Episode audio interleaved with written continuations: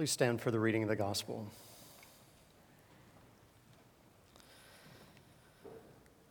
Our gospel this morning is from the first chapter of St. Matthew. Now, the birth of Jesus, the Messiah, took place in this way. When his mother Mary had been engaged to Joseph, but before they lived together, she was found to be with child from the Holy Spirit. Her husband, Joseph, being a righteous man and unwilling to expose her to public disgrace, planned to dismiss her quietly. But just when he had resolved to do this, an angel of the Lord appeared to him in a dream and said, Joseph, son of David, do not be afraid to take Mary as your wife, for the child conceived in her is from the Holy Spirit. She will bear a son, and you are to name him Jesus, for he will save his people from their sins. All this took place to fulfill what had been spoken by the Lord through the prophet Look, the virgin shall conceive and bear a son, and they shall name him Emmanuel, which means God is with us. When Joseph awoke from sleep, he did as the angel of the Lord commanded him. He took her as his wife, but had no marital relations with her until she had borne a son, and he named him Jesus. This is the gospel of the Lord. Thanks be to God. You may be seated.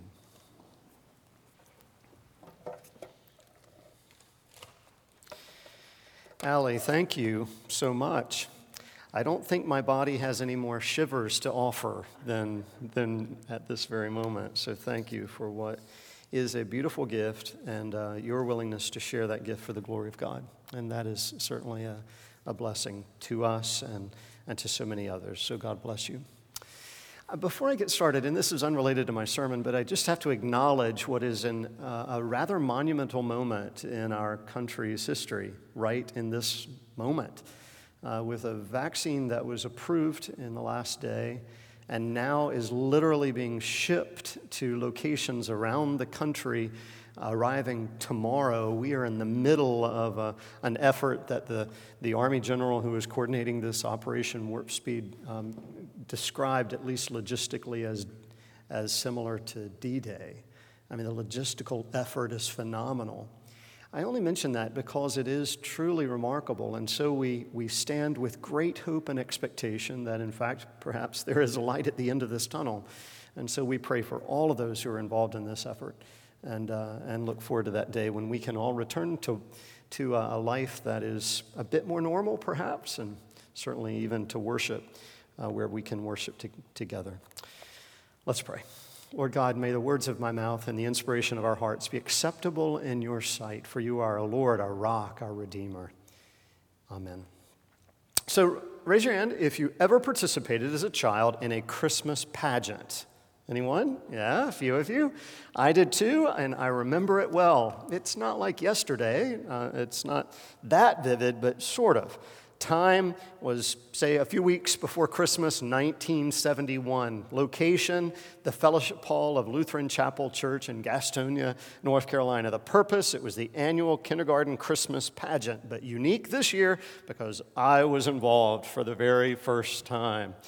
Now, it was a typical pageant, I'm sure, with shepherds and kings and angels, kids dressed as cows and sheep, same thing that you probably participated in as, as a child. What I remember most, however, was the great worry among us boys that we would be selected to be Joseph and that we would have to pretend in front of everyone that we were married to a girl.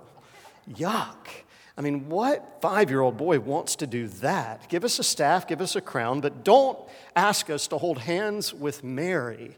That would just be unimaginable. And yet, that was my introduction to Joseph. And that was my first opinion about Joseph, the earthly father of Jesus.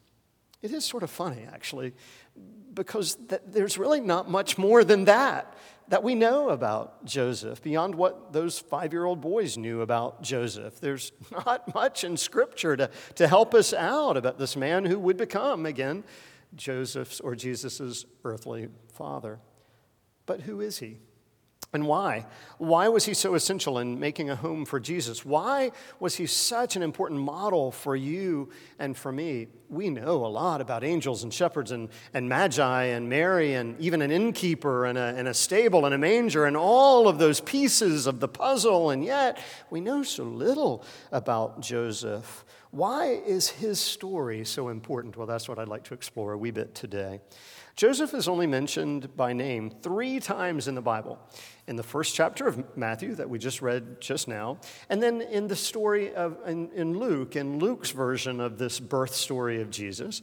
Likewise, Luke has, and only in Luke's gospel, another little story of the childhood of Jesus when at age 12 he goes to, to visit the temple and he sits with some of the rabbis in, in the temple. But no other place is Joseph's name mentioned. Now, he is referenced in the 13th chapter of Matthew when Jesus is described as, quote, the carpenter's son, but he's not named by, by name. He's not mentioned by name, only as a carpenter. That's it. Not much. And yet, what we have in today's gospel reading just may be enough. Let's take a look, in particular, at verse 19. Verse 19 says, Joseph was a righteous man. And that one phrase says a whole lot about, about really all we need to know about, about Joseph. It's not a phrase that the people of the first century Palestine would bat around like, he's amazing, or he's fantastic, he's an awesome guy, cool guy. In first century Palestine, to say someone was a righteous man was, was one of the most impressive things that could be said about a man. Here's what I mean. In Nazareth, where Jesus lived, Jewish boys began their education at the age of four or five, around our age of kindergarten. They learned from a rabbi alongside a group of other boys, and they would use the Torah as their textbook. The Torah the first five books of the Bible. The teaching emphasized both reading and writing scripture, learning Hebrew, of course, the original language of the Old Testament.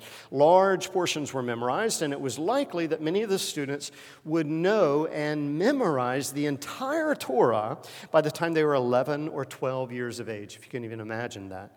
At that point, they would either learn a trade or, if they were particularly good at that, at that task of learning and interpreting Scripture, then they would find another rabbi who would enlist them and allow them to become part of his cohort. This time, they would then dive into, for the next several years, dive into the Psalms and the prophets, eventually memorizing most of the Old Testament by the time they were 16 or 17 years of age, learning to interpret it and apply it themselves. So, by 18 years of age, unless they are chosen to go even further study, into even further study with a rabbi, they were ready. And that's the purpose of all of this, right? It was a leadership training program. They wanted to make sure that these, that these boys would become young men who could become leaders of their community, who would be faithful fathers, who would, who would be righteous observers and interpreters of Scripture. They were preparing them for this very moment. So now, age 18, they are ready for marriage and for vocation, fully versed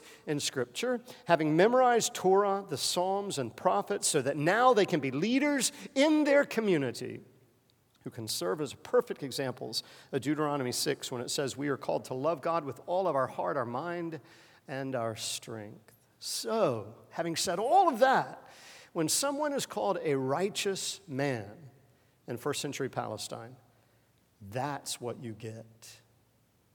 That was Joseph a righteous man.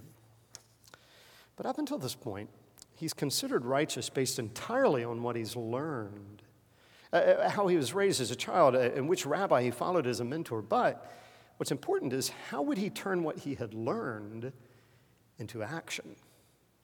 Now, let's look at verse 18, and now we can dive into this particular story of Joseph. After Mary had, begin, had become engaged to Joseph, she was found to be with child. And you know, don't you, what that meant? It, it meant that he wasn't Joseph's child. This child was not Joseph's. It was an awkward moment, obviously, when, when he was told all about it.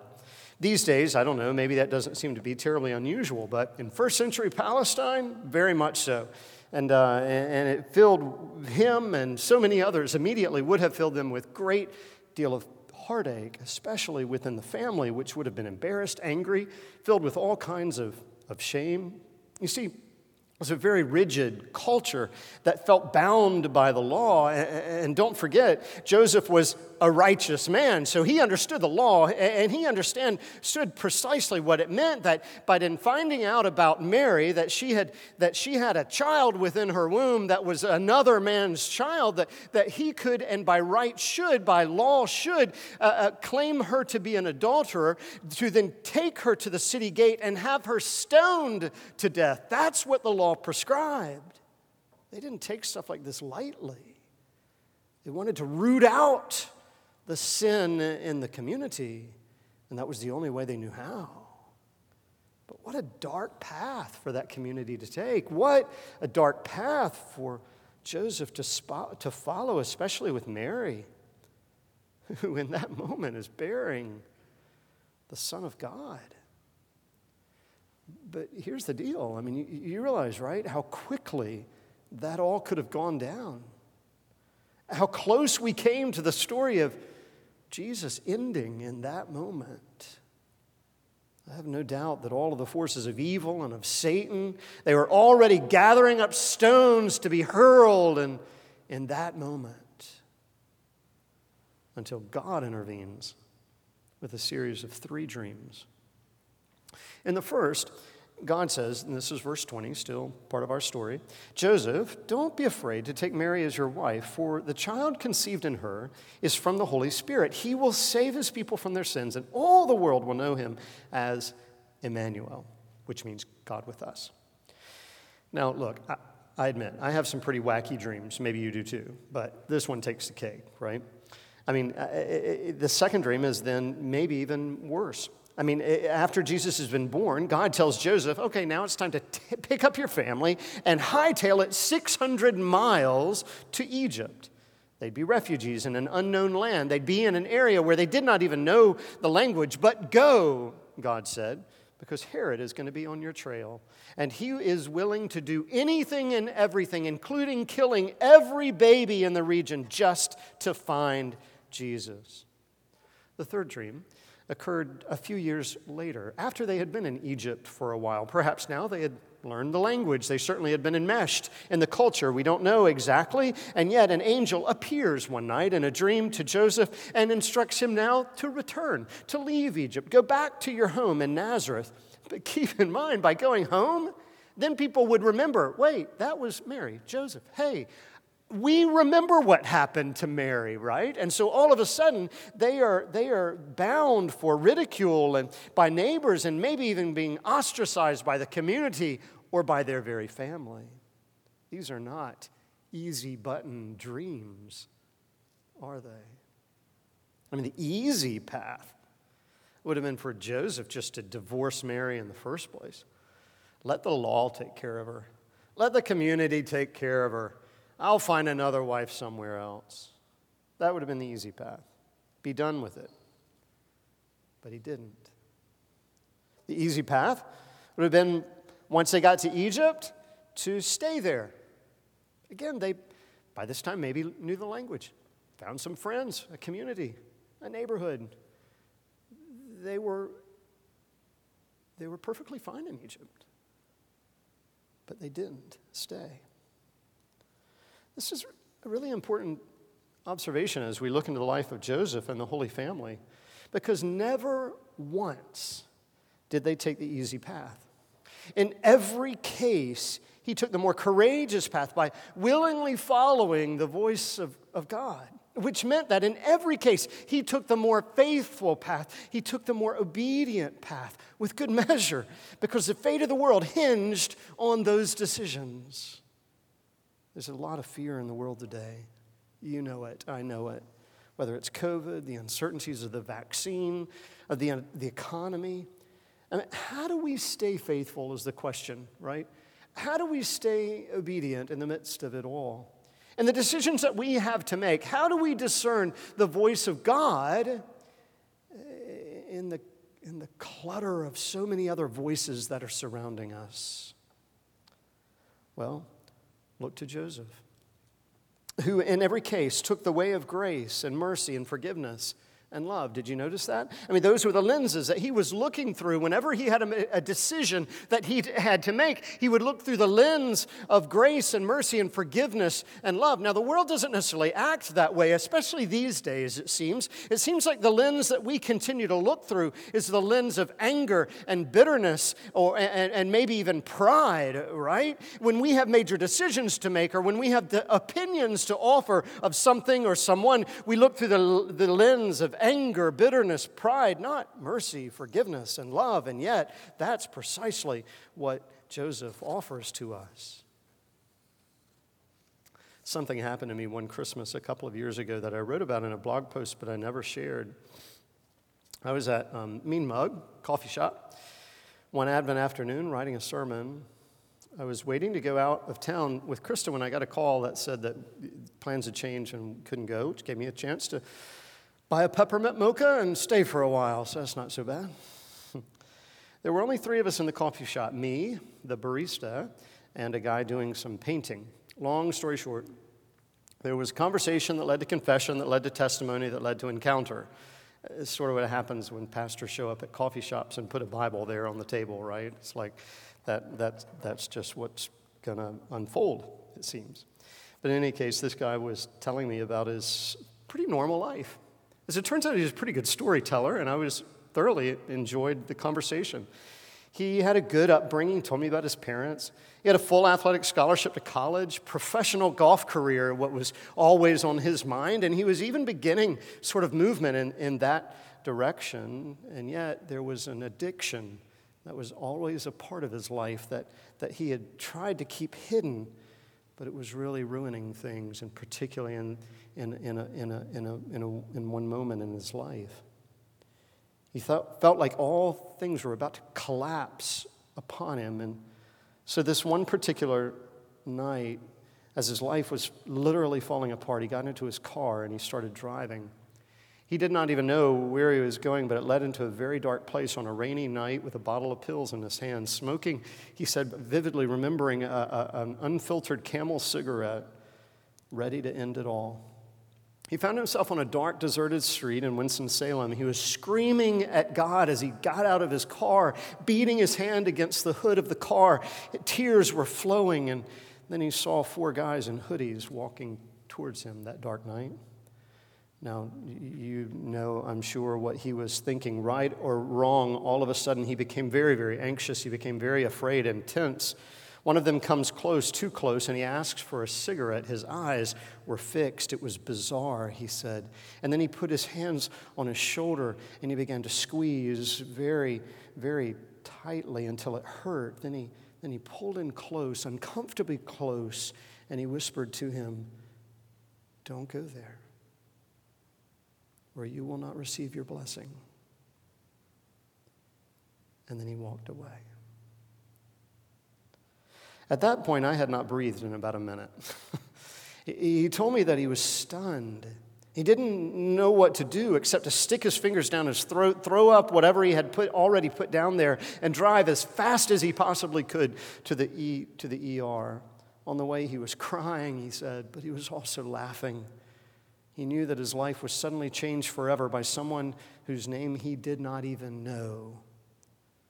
But perhaps we know as Emmanuel. Since then, he told me he's tried his best to be faithful, not perfect, but faithful to his wife, to his kids, his God. So thankful that for that unexpected encounter along a path that he never imagined taking. Before he went back to his painting, he told me this, and these are words that you just have to write down. he said, Satan knows me as well as I know myself. And for some reason, I kept following the dark path that he had chosen for me. But then he continued. What I learned that night was that God knows me too. In fact, God knows me better than anyone else. Emmanuel, I said, sort of underneath my breath. What? He asked. I said, I'm sorry, I'm writing a sermon. Emmanuel, it's the name of Jesus. It means God with us. Then he, then he laughed and he said, Man, There's no other way to look at it. It was God that night. I'm not making this up, by the way, I promise, even though I know it totally feels like it. But soon after this young man left, Evelyn had arranged for the lighting of a Christmas tree at Mean Mug. Someone began singing Silent Night, and Sam plugged in the tree that brought light into a very dark place. light that literally shattered the darkness. I could not even sing along. I really don't have a, any idea what to make of that story except that I was so thankful to hear of this young man's encounter with the Holy Spirit.